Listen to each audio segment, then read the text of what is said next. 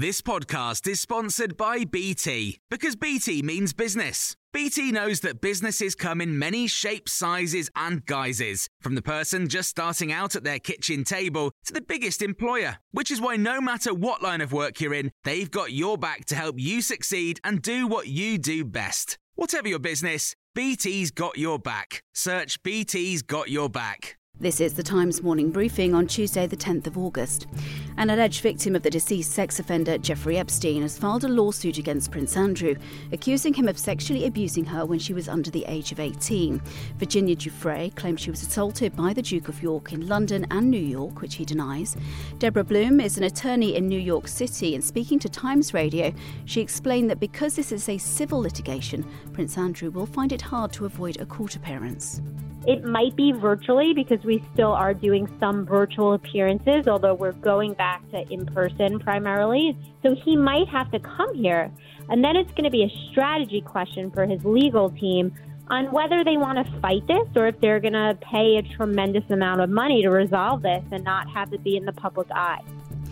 Ruthless fighting is continuing in Afghanistan, with the Taliban now having taken six cities, as the U N reports twenty-seven children have been killed since Friday in a huge escalation of violence.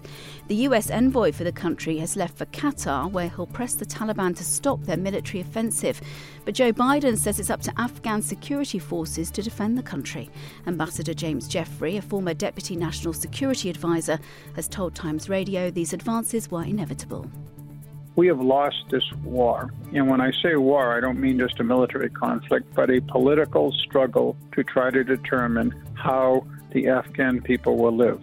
Once we decided to pull our troops out, a decision that all in all I support, it was inevitable that the Taliban would exploit that and move on to seize the rest of the country. It's only a matter of time before Kabul probably will fall. Greece's prime minister has apologised for not doing enough to tackle the wildfires tearing across the country. Hundreds of firefighters have been battling huge blazes that have forced thousands of people to flee their homes. Thick smoke is still pouring off the island of Evia, northeast of Athens, which has been on fire for a week now.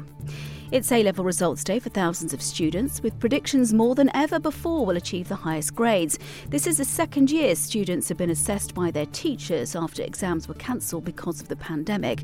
The Times is reporting that A and A-star grades could be awarded in almost half of results. Speaking to Times Radio, Robert Halfon, the Conservative M P who chairs the Education Select Committee, fears the highest grades will be devalued. Students have worked very hard under incredibly difficult uh, circumstances. But uh, what we have to be sure of is that the exams are valued by colleges, by employers. And if everyone gets a gold star, that gold star doesn't become uh, as important as it might have done in previous years.